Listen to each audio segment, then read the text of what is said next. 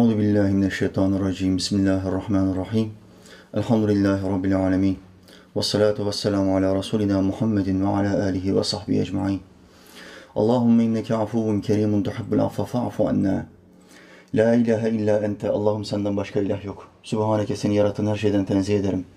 İnni küntü minez zalimin. Muhakkak ki ben nefsine zulmedenlerden oldum.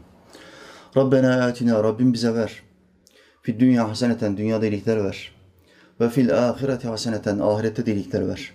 Ve qina azaben nar. Bizi ateşin azabından koru. Rabbena ufili. Rabbim beni affet. Ve li valideyye. Anamı babamı affet. Ve lil müminine. Bütün müminleri affet. Yevme yegumul hisab. O şiddetli hesap gününde. Rabbi e'udu bike min hemedati şeyatin. Rabbim vaaz vereceğim. Şeytanların düklerinden sana sanırım. Ve e'udu bike rabbe yahdurun. Ve onların yanımda hazır bulunmalarından da sana sanırım. Rabbi şrahli sadri. Allah'ım şu sadrıma çok genişlik ver. Ve yessirli emri. Yapacağım şu güzel işi bana kolaylaştır. Ve ahlul ugdeten min lisani. Lisanımdaki düğümü çöz Allah'ım. Yefkahu kavli. Ki insanlar kelimelerimi çok kolay anlasın. Amin ya bi hurmeti Taha ve Yasin. Yerleri ve gökleri aletsiz yaratan Allah'ımıza yarattıklarının nefesleri adedince hamdü senalar olsun. O Allah ki Adem'in Allah'ı, Şit'in, İdris'in, Nuh'un Allah'ı, Hud'un ve Salih'in Allah'ı, İbrahim'in, Lut'un, İsmail'in Allah'ı, İshak'ın, Yakub'un ve Yusuf'un Allah'ı, Eyyub'un Allah'ı, Şuayb'ın, Musa'nın ve Harun'un Allah'ı, Davud'un, Süleyman'ın, İlyas'ın ve Elisa'nın Allah'ı, Yunus'un, Zekeriya'nın, Yahya'nın ve İsa'nın Allah'ı. Ve adı dört kitapta övülmüş olan Efendimiz Ahmet'in Allah'ı. Sallallahu aleyhi ve sellem. Allah'ımızın bütün peygamberlerine selam olsun. Mevlamız hizmet etmiş olan 124 bin peygamberin ruhaniyetini şu ilim meclisimize göndersin. Bizim için ona istiğfar etsinler. Hepiniz takdir edersiniz. Allah'ın peygamberlerinin duası bizim duamızdan çok daha keskincedir. Bu akşam Rabbim nasip ederse Enfal 29. ayeti kerimesini okuyacağım. Bu ayetin tefsirini yapmaya çalışacağız. Ayette Allahü Teala Hazretleri bir şeyleri yaparsak, bir şeyleri düzgün yaparsak bize bir kılıç vereceğini, bir kılıç hediye edeceğini, dünya ve ahirette o kılıcın devamlı bizimle olacağını ve hata yapma lüksümüzün azalacağını, hata yapma yüzdemizin azalacağını bildiriyor. İnşallah bu akşam bu kılıcı alabilmek için gerekli ilmi donanımı alacağız. Hayatımıza monte edeceğiz ve Allah da bize bu kılıç hediyesini verecek. Allah'ın tesirimizi bol kılsın kardeşler. Amin. Euzu billahi mineşşeytanirracim. يا أيها الذين آمنوا إن تتقوا الله يجعل لكم فرقانا ويكفر عنكم سيئاتكم ويغفر لكم والله ذو الفضل العظيم صدق الله العظيم muhakkak azametli Allah doğru söyledi. Rabbimiz bize şöyle buyurdu. Ya eyyühellezine ey insanlar, ey kişiler, ey sizler amenu ey iman edenler. Burada hitap kime? Bütün insanlığa değil sadece bize, müminlere hitap ediyor. Allah müminlere hitapla başlarsa bize sözleşme maddelerimizi hatırlatacak. Ezelde yaptığımız bir sözleşme maddeleri var. Bunları hatırlatacak, bizden bazı şeyler isteyecek. Ey iman edenler! İn tettekullâhe eğer Allah'tan ittika ederseniz tettekullah ittika kelime kökenine takva. Kur'an'da 250'den fazla geçen kelime, en çok geçen kelime budur. Takva kelimesi. Allah'a karşı gelmekten sakınma. Rabbimiz diyor ki eğer bir şeyi yaparsanız yani bana karşı gelmekten sakınırsanız, korkarsanız benden, bana saygılı olursanız hayatınız içinde يَجَعَلْ لَكُمْ فُرْقَانًا Size bir şey veririm. Sizin için bir şey yaparım. Size bir şey hediye ederim. Hediye edeceği şey ne? Furkan. Size Furkan'ı yaratırım. Sizin içinizde Furkan'ı var ederim. Aklınızda ve kalbinizde bu kılıcı, bu ayırt edici kılıcı yaratırım. Kur'an'ın bir ismi de nedir kardeşler? El Furkan. Ayırt eden. Müminle kafiri ayırt eden, temizle kirliyi ayırt eden, güzel ve çirkini ayırt eden, sevap ve günahı, mükafat ve cezayı ayırt eden Furkan kelimenin bir manası budur. Kur'an'ın isimlerinden bir tanesidir. Allah diyor ki bu Kur'an'ın aynısını eğer sözünüzde durursanız, ezelde bana verdiğiniz sözde sabit durursanız, yani çizmezseniz, yalpalamazsanız bu Kur'an'ın bir mislini sizin kalbinize bir kılıç olarak, sizin aklınıza bir kılıç olarak koyarım. Ve siz dünya hayatınız içinde karşılaştığınız meselelerde yalpalamazsınız, şaşmazsınız. Neye karar vermem lazım? Bu karşılaştığım zor durumda ne yapmam lazım? Konularına geldiğiniz zaman, yol sapaklarına geldiğiniz zaman doğruyu seçersiniz. Çünkü sizin elinizde bir kılıç var. Furkan, ilim kılıcı, hikmet kılıcı. Bu kılıcı Allah kimin eline verirse doğru ya da yanlış benim hangisini seçmem lazım, nereye gitmem lazım dediğinde kalbinden bir ilham, kulaklarından bir ilham, ilminden, aklından bir ilham gelir ve sana der ki buradan gitmen lazım. Doğru yol bu. Bu işi yapman lazım. Muhammed Aleyhisselam ve sahabeler olsaydı bunu yapardı derler. İşte buna Furkan denir kardeşler. Ayırt eden demektir. Müminle kafir arasındaki bütün vasıfları ayırt eden Furkan'ın bir manasını İmam Razi şöyle anlatıyor. Mümin ile kafir arasında bazı vasıflar var. Kafirin özelliğine örtücü, örten. Bir hakikat olduğu zaman menfaatine aykırı geldiğinde örter. Mesela içki. Dünyada en çok içki içen millet hangisi? Hristiyanlar. Hristiyanlık inanışında içki içmek helal mi, haram mı? Haram. Aklı örten şeylere içmek onlarda da haram. Peki niye en çok içkiyi onlar içiyorlar? Çünkü İncil'deki ayetlere takla attırdılar. Faiz ayetlerine takla attırdılar. Flört ayetlerine, zina ayetlerine, içki ayetlerine takla attırdılar ve içini boşalttılar. Şu anda İslam'a yapmak istedikleri de bu. Ilımlı İslam kelimesi altında, adı altında İslam'ın içini boşaltmak. Biz bu insanları gavur yapamayız. Hristiyan olun desek kabul etmezler. İslam'ı bırakın, dinsiz olun desek yine kabul etmiyorlar. Yüzlerce yıl geçmiş, hala bunları dinsizleştiremedik. Ne yapalım biz? Biz bari bu ayetlerle oynayalım.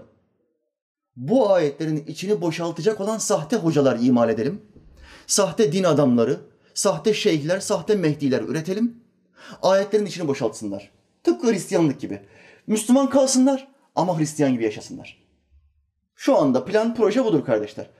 Vatikan'ın 3000 yıl projesi, 3000. yıl projesi biliyorsunuz. Birinci, ilk bin yılda Avrupa Hristiyan oldu. İkinci bin yılda Amerika kıtası Hristiyan oldu. Üçüncü bin yılda Vatikan'ın hedefine Orta Doğu ve Afrika. Bunun tamamı Hristiyan olmak zorunda. Hristiyan yapamasak da ne yapacağız? Kötünün iyisi dinsizleştireceğiz. Müslüman, Müslümanım diyecekler ama bizden hiçbir farkları olmayacak. Bizim gibi yaşayacaklar, bizim gibi zina edecekler, içki içecekler, faize bulaşacaklar ama bu zamanda haram değil ki diyecekler. Açık ayetler olmasına rağmen Kur'an'da takla attıracaklar. Allah'ın ayetlerinde takla attıracaklar. Biz bunları sahte din adamlarıyla yaptıracağız. Bir iki tanesi deşifre oldu sadece. Adnan içeride kaçamadan yakalandı. FETÖ kaçtı dışarıda. İki tanesi, üç tanesi deşifre oldu. Bunların dışında deşifre olmayı bekleyen hala ülkemizde yüzlerce FETÖ, yüzlerce Adnan var. Bunu ilim ehli biliyor, ilim ehli görüyor. Zaman zaman ismen de reddiye yapıyoruz. İleriye götüremiyoruz çünkü mahkeme süreci falan olmasın diye. İsmen reddiyemizi yapıyoruz, orada duruyoruz. Keşke ileriye götürebilsek. Atamız Osmanlı dönemi olsaydı yaşatmazdı bunları. Hepsini kovardı. Yurt dışına. Hadi bakalım. Allah'ın diniyle alay edeceksin. Muhammed Aleyhisselam'ın olmadığı bir din peyda ettireceksin. Sahte mehdiliğini, sahte peygamberliğini ortaya koyacaksın. Ve sen benim ülkemde yaşamaya devam edeceksin. Tekbirlerle, sarıklarla, cübbelerle fethettiğim bu topraklarda yaşamaya devam edeceksin. Hadi bakalım. Derdi ve kovardı. Bir daha gelir gelirse idam ederdi. Aş, aşık, mahşuk, maşuki. Bunlardan bir tanesidir. Kovdu Kanuni Sultan Süleyman. Çünkü sen batini akidesini ülkemde yaymak istiyorsun. Zina diye bir şey yoktur diyorsun. Erkek ve kadın birbirinden memnunsa istediği yerde ilişkiye girebilir diyorsun. Seni ülkemden kovuyorum. Bir daha geri gelirsen seni öldürürüm. Dedi. Ve adam bir daha geri geldi. Şeyh Maşuki. idam etti. Ama şu anda ülkemizde böyle bir şey söz konusu değil. Güçlü, çok güçlü, Osmanlı kadar dünyaya hükmeden bir ülke olmadığı için kuvvetli kararlar alamıyor. Gözle görmesine rağmen gençliği terörist yaptıklarını gözüyle görmesine rağmen hamle yapamıyor. Hamle yapamıyor. Yapabildiği tek hamle hapse atabilmek bir kısmını. Ülkemizde şu anda DAEŞ'e adam toplayan sohbet meclisleri var. DAEŞ'e. FETÖ'ye adam toplayan sohbet meclisleri hala var. Sahte mehdilere, sahte peygamberlere adam toplayan sohbet meclisleri ülkemizde mevcut. Devlet bir şey yapamıyor. Çünkü yeterli, yeterli seviyede güçlü değil. Osmanlı kadar kudretli olduğu zaman hemen kökünü kazır. Hemen. Allah bize atalarımız kadar kuvvetli bir idare nasip etsin inşallah. Amin amin. İşte bu Furkan'ı Bir şeyler yaparsak, bakın sadece Allah rızası için takva, bizden istediği tek şey bu. Bana saygılı olacaksın. Bana karşı hürmetin saygın olacak. Bu saygıyı gösterdiğin zaman ben sana vereceğim. Cenneti vereceğim, güzelliği vereceğim, nuru vereceğim, cazibeyi vereceğim. Hepsinden öte sana bir bakış açısı vereceğim. Hiç kimsede olmayan bir bakış açısı. Neye ihtiyacın varsa, hangi bilgiye ihtiyacın varsa sadece duracaksın, düşüneceksin, Allah'tan yardım isteyeceksin ve ben sana doğru olan tarafı bir ışıkla, bir nurla göstereceğim. Buna Furkan denir. Bakın saygı, saygıyı İmam Rabbani Hazretleri anlatıyor. Bir paragraf okuyacağım sadece. İmam şöyle diyor. Ey oğlum, iyi biliyorsun ki dünyada biri mevki, rütbe sahibi olsa, emrinde bulunanlardan birine mühim bir vazife verse, bu vazifenin yapılmasında emir verene de faide olduğu halde bu işçi bu vazifeye ne kadar çok ehemmiyet ve kıymet verir. Reisi Cumhur seni çağırdı. Dedi ki senin için önemli bir vazifen var. Fransa'ya gideceksin. Macron'un olduğu bir yerde tam onun konuşmasından sonra yanına gideceksin. Diyeceksin ki Allah var Macron benim peygamberime hakaret edemezsin. Parmağını sallayacaksın ona böyle. Onlar parmaktan anlar, yumruktan anlar. Sadece konuşmayla olmaz. Macron'a parmak sallayacaksın. Reisi Cumhur sana bu vazifeyi verdi. Sen nasıl hissedersin? Oha ben çok önemli bir adamım bak. Ülkenin devlet reisi beni çok mühimsedi, önemsedi ve bana bir vazife verdi. Beni muhatap aldı. Dersin ve gururlanırsın. Müthiş bir keyif, haz sende oluşur. Çünkü devletin zirvesindeki adam sana bir vazife verdi. Özel bir vazife bu. Şimdi imam devam ediyor. Bu vazifeyi bana büyük bir zat verdi diye övünür ve seve seve zevk ile yapmaya çalışır o adam bu işi değil mi?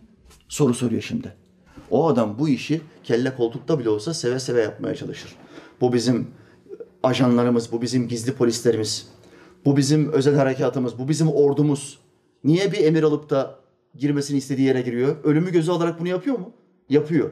Çünkü bunu devlet reisi ve devlet yönetimi istiyor. Kendini özel hissediyor. Ben vatanım için, dinim için bu vazifeye layık görüldüm ve gönderildim. Ölsem de gam yemem diyor. Ölürse ne oluyor? Ölürse zaten şehit oluyor. Rütbelerin peygamberlikten sonraki en üstün rütbe. Allah'ım bize de nasip etsin kardeşler. Şimdi imam diyor ki adam gururlanır mı? Adam keyiflenir mi? Bana bu vazifeyi verdi diye. Şimdi tokat gelmeye başladı. Şimdi tokat geliyor. Allahü Teala'nın büyüklüğü, yüksekliği bu kimsenin büyüklüğü kadar değil midir de İslam dininin istediklerini yapmaya böyle çalışılmıyor. Bir belediye başkanı bile. Belediye başkanı. Sen kazancı senden 2-3 bin TL daha fazla. Belediye başkanı. Senden bir vazife istese bunu yap senden rica ediyorum dese gururlanırsın. Beni önemsiyor. Benden özel bir şey istedi. Demek ki ben mühim bir adamım dersin. Belediye başkanı ya. Bunlardan çok daha kıymetli bir yaratıcı var. O belediye başkanını da, bakanları da, cumhurbaşkanını da yaratan, bütün devlet reislerini yaratan bir zat var. Bu zat senden İslamiyet'in kurallarına uymanı istiyor. Buna uyacaksın. Bu. Şimdi Allah'ın senden istediği emirler, bu insanların her gün yemek yemek zorunda olan, uyumak ve tuvalete gitmek zorunda olan bu insanların istediğinden daha mı kıymetsiz, daha mı ehemmiyetsiz? Ne kadar az düşünüyorsun? Neden hiç tefekkür etmiyorsun, hiç düşünmüyorsun? İmam bir tokatla paragrafını bitiriyor. İşte kardeşler, kul Furkan sahibi olduğu zaman bu hakikatleri gözünün önüne getirir ve düşünmeye başlar. Üzerine yoğunlaşır, tefekkür eder ve benim bu Furkan'ı nasıl alabilirim diye hareket etmeye başlar, hamle yapmaya başlar, öğrenme isteği artar. İmam Gazali Hazretleri, Hüccetül İslam, dinin senedi, büyük bir Allah dostu bir cümlesi var. En uzağa varmak ancak en yakını geçtikten sonra olabilir. En yakın, en uzak ne? En uzak Allah'a vasıl olmak.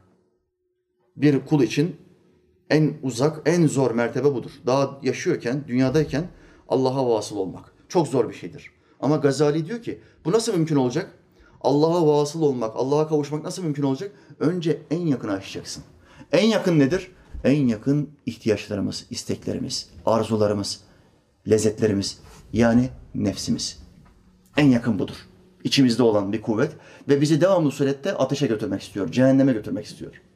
Şimdi sen bu sana en yakın olan arzuları, lezzetleri yani nefsi aşmadıkça Rabbına vasıl olma iddian boş bir iddiadır. Bir hayal, bir hayal ürünüdür. Bu nefsini aşacaksın. Bu nefsini aşmak için elinden gelen her şeyi yapacaksın. Ama bir ordunun başka bir orduyu yenebilmesi için önce silah olarak kuvvetlenmesi lazım. Kuvvetli olması lazım. Bakın yakın zamanda bir savaş atlattık. Allah'a şükürler olsun. Net ve kesin bir zafer ile savaşı sonuçlandırdık. Karabağ'ı 30 yıldır işgal altındaki Karabağ'ı geri aldık. Karabağ'da kaç Azerbaycan askeri şehit oldu? 97. Kaç Ermeni askeri leş oldu? Cehenneme gönderildi. 10 bin. 10 bin. Kardeşler matematik var. 97 asker, 10 bin asker. Tanklarının patlatılması, uçaklarının düşürülmesi, hava silahlarını el konu bunlardan bahsetmiyorum. Sadece asker zayasından bahsediyorum. Adamlar mahvoldu. Daha 15 sene, 20 sene kendilerine gelemezler. Buradan Müslümanlar 100 tane asker kaybediyor. Karşı taraftan 10 bin kafir cehenneme gidiyor. Dünya savaş tarihinde böyle bir matematik yok. Her taraftan, bu taraftan 3 kayıp varsa öbür taraftan 2 kayıp vardır muhakkak. Savaş 3'e 2 kazanılır. 100 askere 10 bin asker böyle bir kayıp yok. Böyle bir matematik yok dünyada. Bu nasıl oldu? Teknolojiyle oldu, teknikle oldu. Müslüman Türk ordusu, Türk liderleri dedi ki bizde bir teknoloji var. Tankları yok ettiğimiz, artık tank denilen bir savaş sistemini ortadan kaldırdığımız bir teknoloji. Hava, SİHA. Minicik uçakları alıyoruz, havalandırıyoruz. Uçak yukarıdan bombayı atıyoruz. Nokta atışı. Tank, uçak savar, askerler, 20 asker bir araya tek bomba. Tek mermi. Bin dolara 20 tane askerin işini bitiriyoruz. Tek mermi. Bunlar bir mermilik adamlar. İşte savaşı bununla kazandın. Tekniğini ilerletirsen, kendini ilmi olarak geliştirirsen kafirler senden titrerler, senden korkarlar. Ve geri adım atmak zorunda kalırlar. Ne dedi Ermenistan'a Fransa? Ben senin arkandayım. Vur. Vur Azerbaycan'a. Dedi. Müslüman Türkler ne dedi? Ben de senin arkandayım. Gir. 30 yıldır alamadığın topraklara. O bizi devamlı oyaladıkları Avrupa biliyor ki Ermenistan işgal etti orayı. Ama ne diyorlar? Ya idare edin biraz daha. Biz halledeceğiz. Biz halledeceğiz. Biz 30 sene geçti. Ne halledeceksin? Her zaman söylediğim laftır. Kafir laftan anlamaz. Kafir güçten anlar. Ona yumruğunu göstereceksin. Demir yumruğu gösterdiğin anda peki abi der. Peki abi. Seve seve anlaşmaya imzayı attı mı? İmzayı attı. Mecbur atacak. Başka hiçbir şansı yok. Yoksa 10 bini 20 bine çıkartırız. Çünkü bizim için bilgisayarda Street Fighter oynamak gibi bir şey. Rakip adamı dövüyorsun ama sende hiçbir zarar yok. Bilgisayar oyunu çünkü bu bilgisayar oyunu. Joystickle, düğmelerle oradan tankları boyuna patlatıyoruz. Oradan adamlarını boyla öldürüyoruz. Sadece joysticklerle, oyuncaklarla. Allah mühendislerimizin zeka kapasitesini, ilmi seviyesini arttırsın. İlhamlarını arttırsın. Bize bunlar gibi çok daha farklı yeni teknolojiler getirsinler ki kafirlere karşı zaferimiz şanlı olsun, daha geniş olsun. Allah'ım bize yardım etsin kardeşler.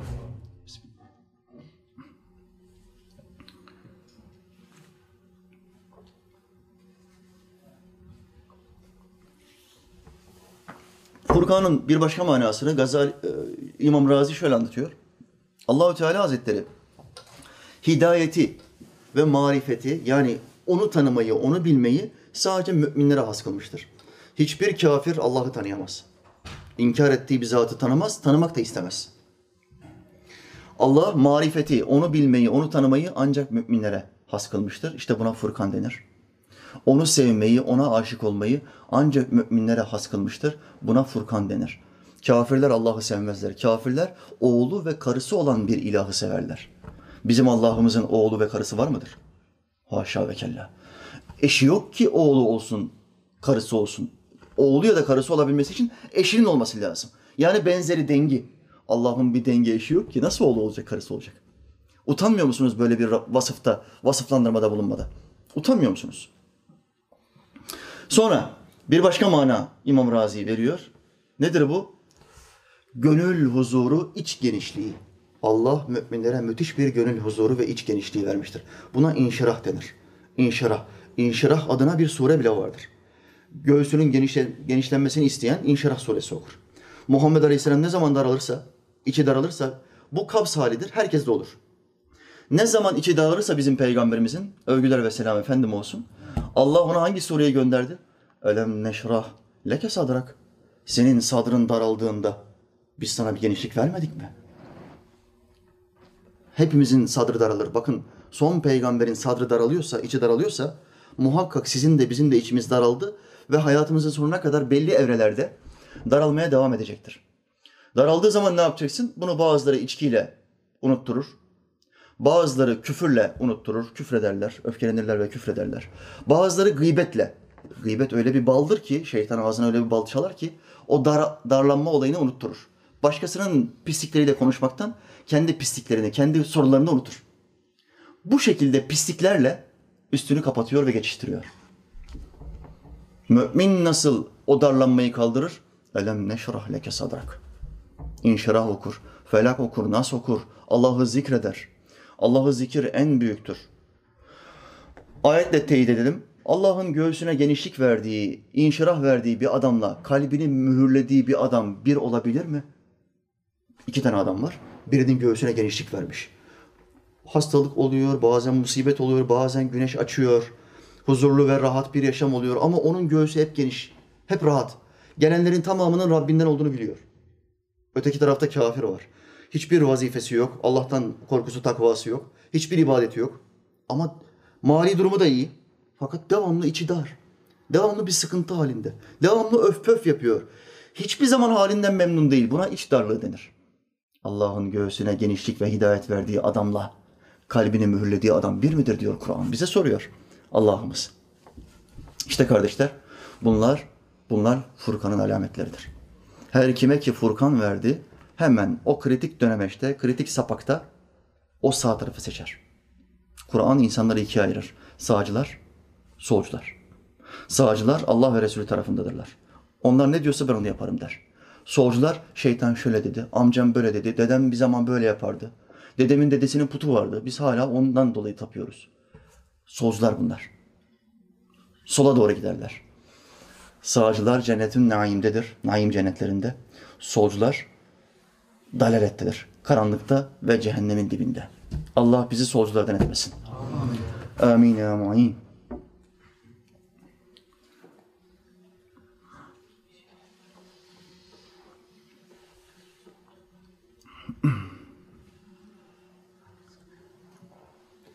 Devam etti Allah'ımız. Yec'allekum furkanen biz onlarda bir furkan var ederiz, bir furkan yaratırız. Eğer takvalı olursa, bize karşı saygılı olursa. Ve yukeffir ankum seyyiatikum günahlarının üstünü örteriz. Kef, kefera kelimesi. Ve yukeffir örtmek demektir. Allah örter. Onun bir ismi Settar'dır. Günahlarımızı dünyadayken örter. Yeter ki sen günahlarını ifşa etme. Sen o günahtan utan ve insanların onun bilmesini, o günahtan haberdar olmasını isteme. Gizli kalmasını iste. Allah senin günahlarını örter. İnsanlar nasıldır? İnsanlar çirkindir. İnsanlar haindir. İnsanlar senin ondan daha aşağıda olduğunu ispat edebilmek için günahını ifşa etme, sağa sola bildirme gayretine düşer. Suçlu olan o, suçlu ben değilim. O benden daha aşağıda bir adam. Bak günahı bu der ve senin günahının üstünü açmaya çalışır. Her tarafta senin günahının gıybetini yapar. O günahı işleyen adamdan daha fazla günah işlemiş olur. Allah ne yapıyor? Allahsa günahların üzerine örtüyor. Setrediyor. Eğer sen takva sahibi olursan bir, sana Furkan'ı veririm. İki, senin günahların üstünü örterim, gizlerim. Böyle bir Allah'a kulluk yapmayacaksın da kime kulluk yapacaksın? Böyle bir Allah ile tanış olmayacaksın. Onu tanımanın, bilmenin gayreti içinde olmayacaksın da kimi tanıyacaksın? Hangi sanatçıyı tanıyacaksın? Bakın Ebul Hasan Harakani rahmetullahi aleyh büyük velidir. Bir cümlesini getirdim buraya. Şöyle diyor.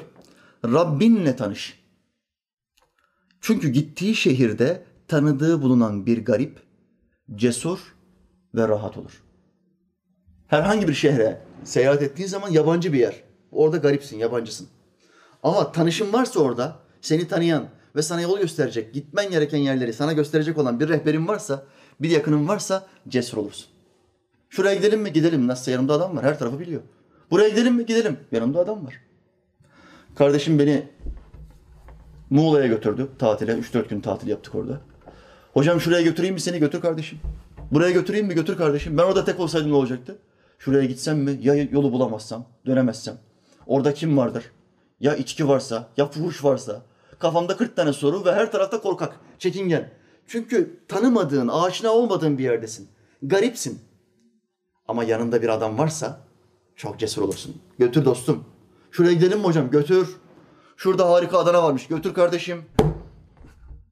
Kaçırmam. Adana'yı kaçırmam. Acısız olacak.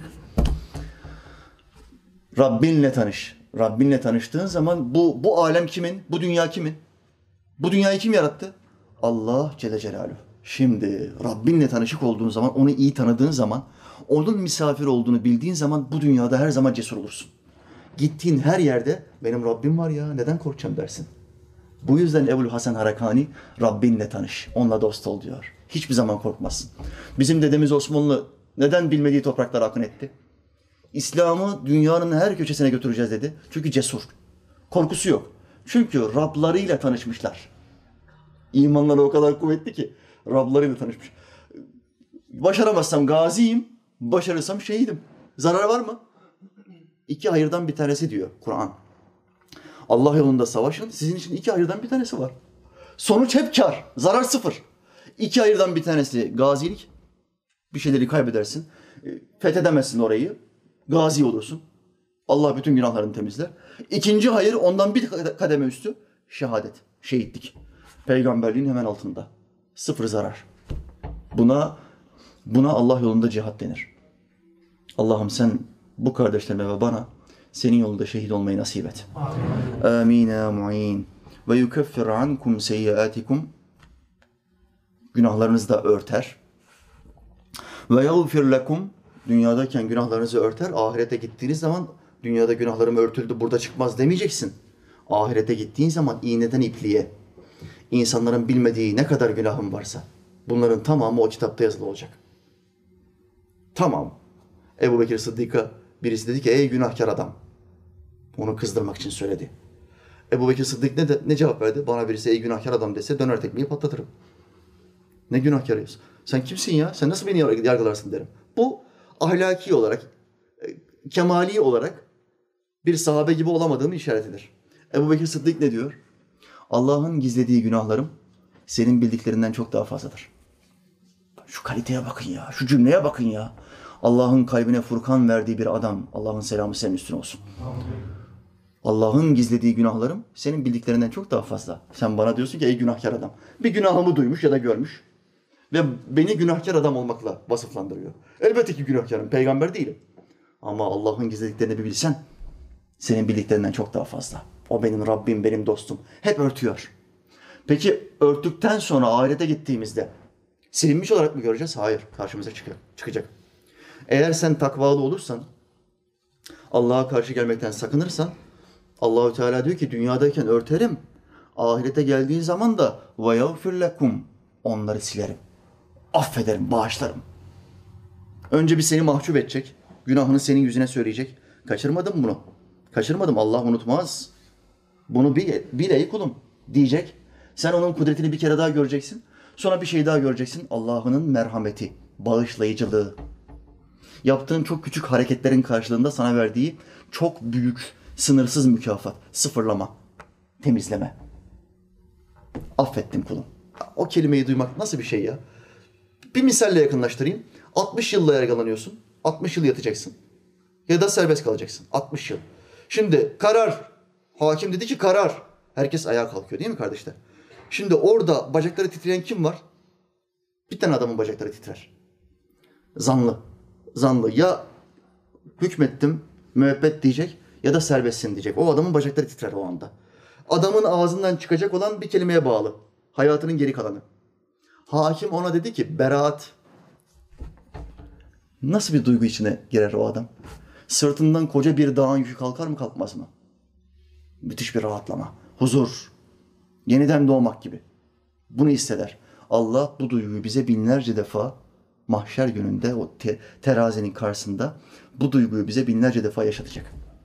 Her günahımızda. Affettim. Sen böyle bir günah işledin mi ey kulum? Bakın diğer insanlara göstermiyor. Aramızda. Rabbimizle aramızda. Sen şunları şunları şunları işledin mi? Yalnız başınaydın. Kimse görmüyor diyordun. Ama ben oradaydım. İşledim Allah'ım. Mahcup bir şekilde. Diyeceğiz ki işledim Allah'ım. Ben o günahlarını da affettim. Teker teker. Affettim, affet. Rabbine olan sevgin, muhabbetin devamlı artacak. Çünkü karşı tarafında seni devamlı bağışlayan ve seni cennete koymak için bahaneler uyduran bir ilah var. Yaratıcım var. Ona olan muhabbetin, sevgin devamlı artacak. Allah'ım bizim de bütün günahlarımızı affet ya Rabbi. Amin, amin. Ve yagfir lekum ve ayet bitiyor. Vallahu zul fadlil azim.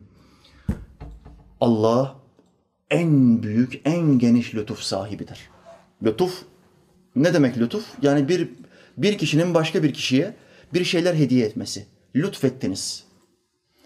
Hocam lütfettiniz bu akşam bize sohbet yaptınız. Bu bir hediyedir. Zamanını o insanlara veriyorsun ve ilminden paylaşıyorsun. İlmini paylaşıyorsun. Karşılığında sadece dua alıyorsun. Hocam lütfettiniz buraya kadar geldiniz, sohbet ettiniz. Bu bir lütuf. İnsanın yaptığı lütuf. Allah lütfu en geniş olandır diye ayeti kerime bitiyor. Ondan daha geniş lütfu olan hiç kimse yok. Hiç kimse. İmam Razi Hazretleri lütfunu, Allah'ın lütfunu dört maddede bize sıralıyor. Kelime kelime nakil yapacağım. Rabbinize olan sevdanız, sevginiz artsın. Onu biraz daha tanıyın kardeşler. Bakın. Bismillah.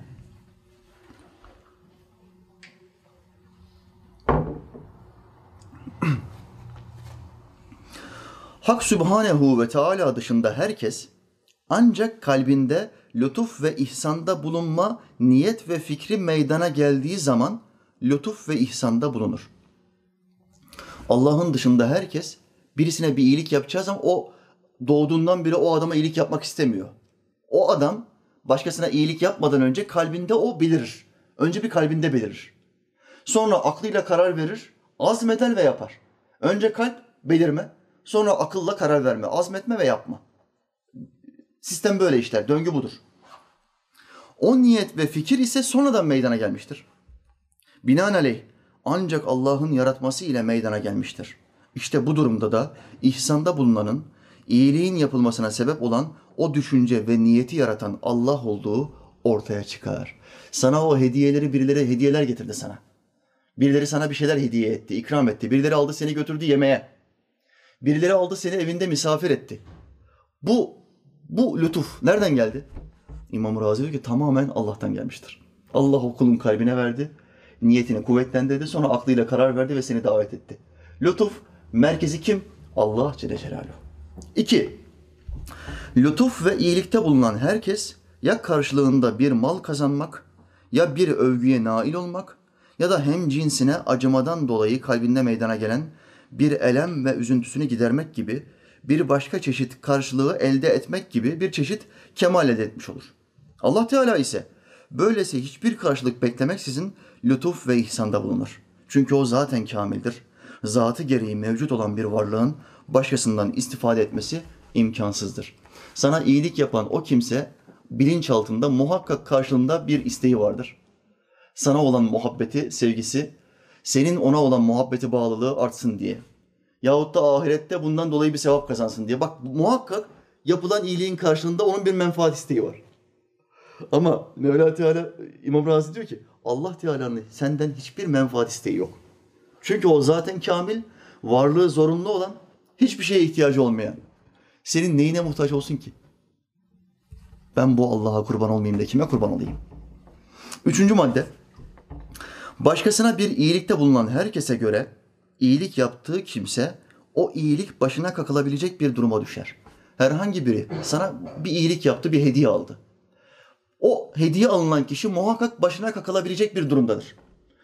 Karşı taraf karakteri zayıf bir insansa, ilmi ve ahlakı zayıf bir adamsa ileride bir gün bunu koz olarak kullanabilir ve ben sana bunu bunu bunu yaptım deyip başa kakabilir. Yani Kur'an'daki şu ayete muhatap olabilir. Başa kalkmak ve incitmek suretiyle iyiliklerinizi boşa çıkarmayın. Allah o insanlardan bahsediyor, başa kakıcılardan. İyilik yapıyorlar, sonra başa kalktıkları anda Allah yaptıkları iyilikleri siliyor, boşa çıkartıyor. Duruma düşer o iyilik yapılan kişi. Bu ise nefret ettirici bir durumdur. Ama Cenab-ı Hak herkesi her türlü özelliği ile yaratmış olandır. Binaenaleyh Allah'ın ihsanını kabul etmeme gibi bir şey söz konusu olamaz. Şimdi aranızdan gözlerin gözler ihsanını kabul etmiyorum deyin. Aranızdan var mı böyle bir tanesi? Allah bana gözleri vermiş. Gözüm görüyor her sabah kalktığımda. Görebiliyorum. Ben istemiyorum artık ya. Görmek istemiyorum. Var mı böyle biri? Her sabah kalktığımda aklım başımda. Ellerim tutuyor, bacaklarım tutuyor.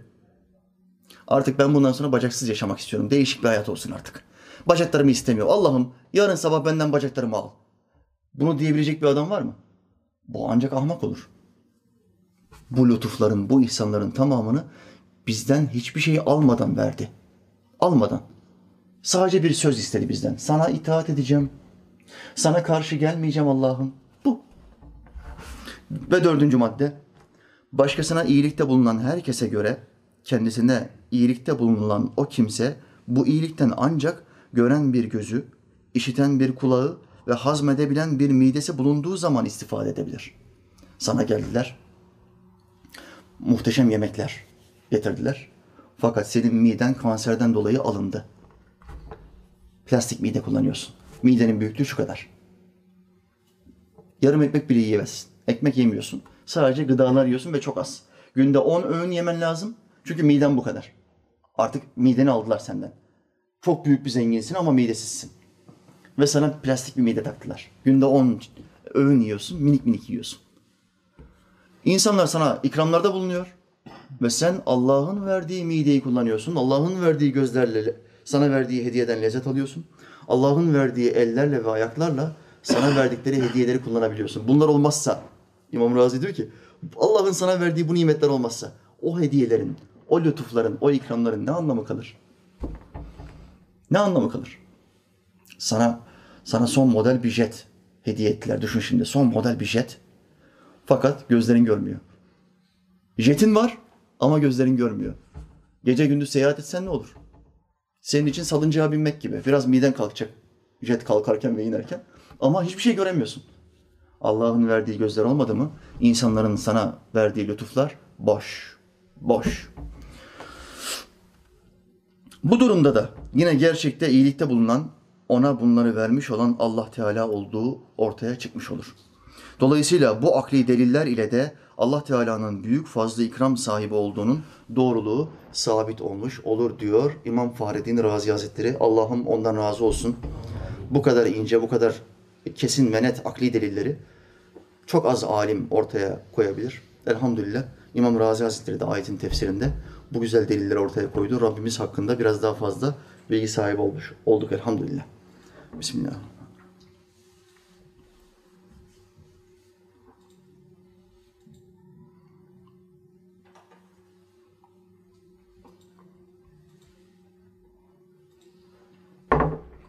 Allah'ın bu Furkan'ı bahşettiği alimlerimizden bir tanesi de kim? İmam Ebu Hanife Hazretleri, tabi'in döneminin alimlerinden meşhur bir alimdir. Dünyada en çok tabisi olan alimdir. Hanefi mezhebinin bu ekolün kurucusudur. İmam Ali, Abdullah İbni Mesud'dan kendisine gelmiş olan ilimle kitaplara derc etmiş ve Hanefi mezhebini kurmuştur. Bu alime bir Şii geliyor, bir Rafizi. Şii, Rafizi ne demek? Ebu Bekir ve Ömer'in halifeliğini kabul etmeyen. Allah o ikisinden razı olsun. Bunlara Rafizi yani günümüz deyimiyle Şii denir. Rafizi geliyor ve Ebu Hanife diyor ki size göre insanların en kuvvetlisi kimdir? En kuvvetli insan kimdir? Ebu Hanife diyor ki bizim görüşümüze göre en kuvvetli insan Hazreti Ali'dir. Sizin görüşünüze göre en kuvvetli insan Ebu Bekir'dir. Şimdi Şii şaşırıyor. Tam tersinin olması lazım. Biz Hazreti Ebu Bekir'i biliyorsunuz Ali'den de, Osman'dan da, Ömer'den de üste tutarız. Çünkü sıralama böyledir. Muhammed Aleyhisselam'ın hadislerinde sıralama hep böyle gelir. Allah hepsinden razı olsun. Şimdi Şii'ye diyor ki bize göre en kuvvetli insan İmam Ali'dir. Size göre en kuvvetli insan İmam Ebu Bekir'dir. Şii şaşırıyor.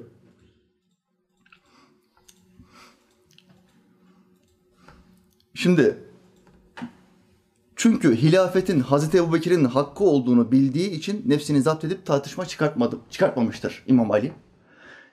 Hazreti Ebu Bekir'in hakkı olduğunu bildiğinden dolayı nefsini zapt etmiştir. Tartışma çıkartmamış, kavga çıkartmamış ve Ebu Bekir'e biat etmiştir. Bundan dolayı nefsini zapt ettiği için bize göre en kuvvetli insan İmam Ali'dir. Size göre ise Ebu Bekir'dir. Neden? Çünkü Ali'den hilafeti zorla gasp etmiştir. Bu kadar kuvvetli bir adam. Demek ki size göre insanların en kuvvetlisi Ebu Bekir'dir. Hazreti Ebu Bekir İmam Ali'den hilafeti zorla mı gasp etti? Zorla gasp edildiyse Hazreti Ali radıyallahu anh Ebu Bekir Sıddık'a niye biat etti? Yoksa İmam Ali münafık mıydı? İki yüzlü müydü? Yani kalbinden ona biat etmiyor ama korkaklığından ve iki yüzlülüğünden yanına gidiyor. Ben sana biat ettim. Muhammed Aleyhisselam'dan sonra sözünü dinleyeceğim tek kişi sensin diyor. Bu mu yani? Size göre İmam Ali iki yüzlü bir adam mıydı? Münafık, çaresiz ve zayıf, güçsüz bir adam mıydı?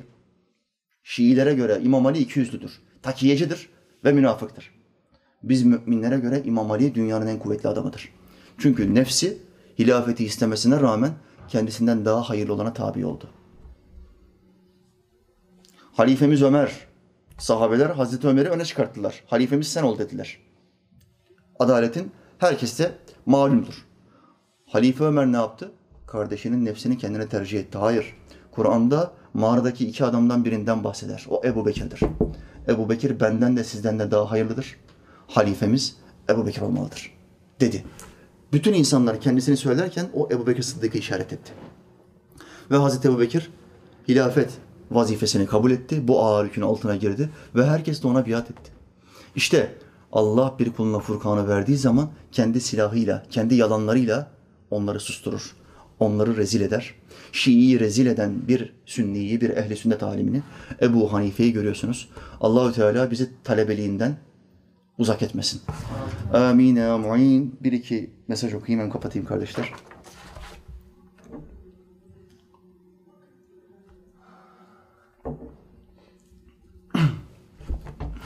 Hocam son 2-3 gündür neredeyse çoğu videonuzu izledim. Dün akşam gusül abdestimi aldım. Tövbemi ettim. Sabahleyin de sabah namazını kılmaya başladım. İşe gitmedim, bol bol zikir ettim. Elhamdülillah kardeşte bir yönelme var. Hemen gusül abdestini almış, nasuh tövbesini yapmış ama işe gitmedim diyor. Dengeyi bozdun. Mümin kimdir? Mümin dünya ve ahiret dengesini sağlayan adamdır. Ne ahireti için dünyasını terk eder, ne dünyası için ahiretini terk eder. Mümin ikisini dengede götürür. Dur ben çok içinden ibadet yapma isteği geldi. Birkaç ay iç çalışmak istemiyorum. İşlerin tamamını bırakacağım. Hayır. Çünkü karının sende hakkı var. Çocuklarının sende hakkı var. Ananın, babanın sende hakkı var. Bunların ihtiyaçları, giderleri var. Kim karşılayacak bunları? Gökten melekler sana para yağdırmayacak. Senin çalışman gerekiyor. Çalışabilmen için zamanını o işe vermen lazım. Ama Allah'a karşı da vazifelerimiz var. Bu da Allah'ın hakkıdır.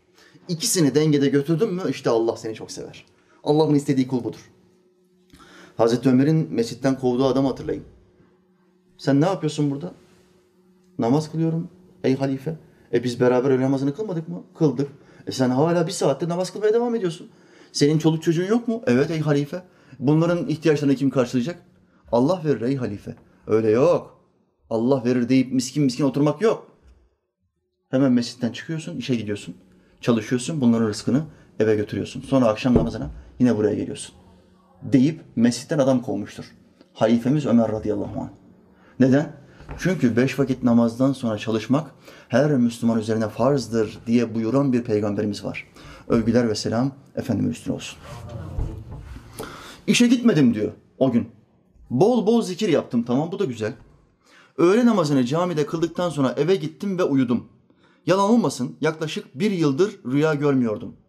Bir adamın uzun zamandan beri rüya görmemesi neye işarettir? Kirlenmiş. Su kirlenirse yansıma alamaz. Çamurlu su güneşi yansıtmaz. Su berraksa güneşi yansıtır. Ağaçları yansıtır. Üstünde yüzen kuğuyu yansıtır. Ama su çamurluysa yansıtmaz. Kalp temizse, berraksa rüya görmeye başlar. Rüyalar çok net. HD kalite olur. 2K, 4K kalitene göre.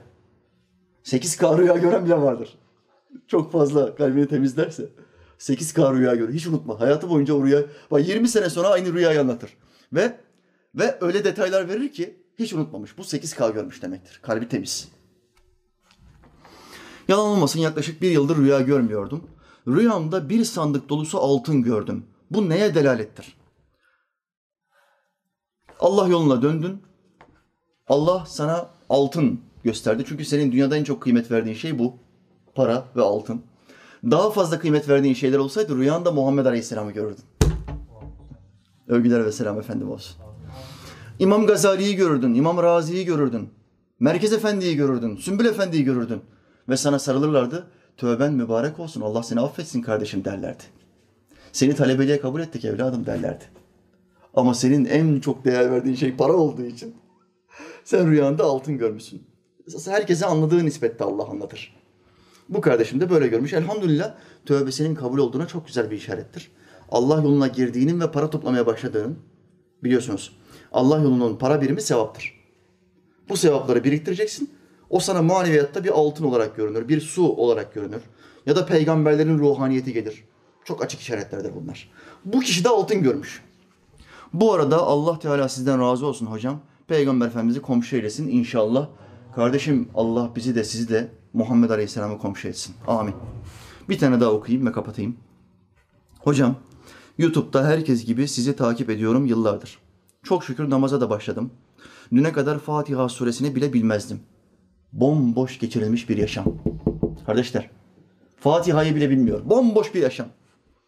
Sayende İslam'ı doğru şekilde öğrendim ve daha da çok öğreneceğim inşallah. Allah kalbine İslam ilimlerini öğrenme derdini versin kardeşim. Bu derdi aldığın zaman doyumsuz olursun, doyumsuz.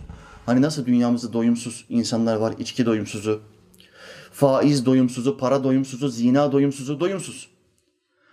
İlim doyumsuzu olduğun zaman o devamlı karnında, kalbinde, aklında bir açlık. Bir şeyler okumam lazım. Bugün hiç kitap okumadım. Bugün hiç sohbet dinleyemedim. Birkaç alimi dinlemem lazım dersin. Bu doyumsuzluktur. Allah kalbimize bunu versin kardeşler. Sayende İslam'ı doğru şekilde daha da çok öğreneceğim inşallah. Allah sen ve senin gibi hocalara sağlıklı ve uzun ömürler versin. Amin sevgili kardeşim. Bu arada ben Norveç'te doğdum, büyüdüm. Ama bizim memleket Makedonya Resne. Aa toprağımmış kardeş. Makedonya Resne. Toprak. Oradan selamlar var ve herkes seni takip ediyor. Arnavutlar, biz babamlar işte 50 yıllarında buraya göç etmişler. Komünizmden kaçmışlar. Ee, tabii videolarımız sosyal medyada çok yayılınca Arnavutlardan çok fazla tebrik mesajı, güzel mesajlar geliyor. Ama Hristiyan Arnavutlar da tam aksine bizi kötülüyorlarmış. Müslüman Arnavutlar öyle söylüyor. Katolik ve Protestan Arnavutlar ayrı ayrı senin videolarını yapıyorlar. Bu adamı dinlemeyin. Bu adam cahil. Bu adamdan uzak durun Arnavutlar deyip benim hakkında kötü haberler yapıyorlarmış bu Hristiyan üç tanrıcı Arnavutlar. Allah onlara hidayet versin. Amin. Oradan selamlar var. Herkes seni takip ediyor. Biz Resne'de Türk ve Arnavut karışığız. Hem Türkler var hem Arnavutlar var. Dedelerimiz hem Arnavut hem Türk. Ama Resne'nin ana dili Türkçe. Bak bizim Üsküp'ün bile ana dili Türkçe değildir. Camilerde hutbeler Türkçe verilir. Halk kendi içinde Türkçe konuşur. Ama ana dil Arnavutçedir. Fakat Resne'de ana dil Türkçe diyor. Ben bu Resne'yi bilmiyorum. Oraya hiç gitmedim. İnşallah Hacı abi bizi götürecek oraya. Okullar Türkçe ta Osmanlı'dan beri. Resne. Bilmiyorum Üsküp'e yakın mı burası? Ve son olarak sizden bir hayır duanızı isterim. Selametle hocam. Sevgili kardeşim sana bir dua edeceğim. Allahü Teala sana İslam ilimlerini öğrenmeyi, hıfz etmeyi, yaşamayı ve öğretmeyi çok kolaylaştırsın. Amin, amin. Bi hurmeti Taha ve Yasin. Velhamdülillahi Rabbil alemin. Virüs vakaları çok fazla arttığı için pazar günleri çıktığımız sabah namazlarını durdurduk kardeşler. Aşı çıkıncaya kadar sabah namazlarına gitmeyeceğiz. İnşallah bir ya da iki ay içinde maskelerimizi çıkartacağımızı söyledi devlet büyüklerimiz. E, aşı çıktıktan sonra Allah'ın izniyle şu maskelerden kurtulacağız. Buraları tekrar kalabalık bir şekilde doldurmaya devam edeceğiz. Şimdi 20 kişiye sohbet yapıyoruz. Daha fazla insan alamıyoruz. Teknik ekip falan geliyor. Onlarla beraber hizmetimizi yapmaya çalışıyoruz. Aşı çıktıktan sonra tekrar eski hizmetlerimizi kalabalık, dolu dolu böyle sıkış tıkış. Terlediğiniz sohbetleri özlediniz mi kardeşler? Vay arkadaş be. Hayır bu nefsinizin hoşuna giden bir şey değil aslında. Sıkış tıkış böyle terlediğin. Yanındakini biraz daha açılsana kardeş. Kardeş yayılma ya, bağdaşı terk etti ya falan dediğiniz sohbetleri özleyeceğinizi pek düşünmüyordum. Ama kardeşler be. Yani 300-500 kişi olunca sohbetin tadı başka oluyor. Çok başka oluyor. Ben burada rahattım. Çok relax, rahat bir yerde tek başına. Sıkışan tıkışan sizsiniz orada. Problem yok. Benim için tek sıkıntı sohbetin sonunda 100 tane resim çekilmek zorunda kalmam. 100 tane resim çekiliyorum her hafta sohbetin sonunda.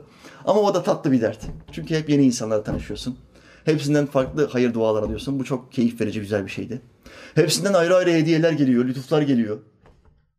Devam neydi ya? Bu kötü bir şey değil herhalde kardeşler.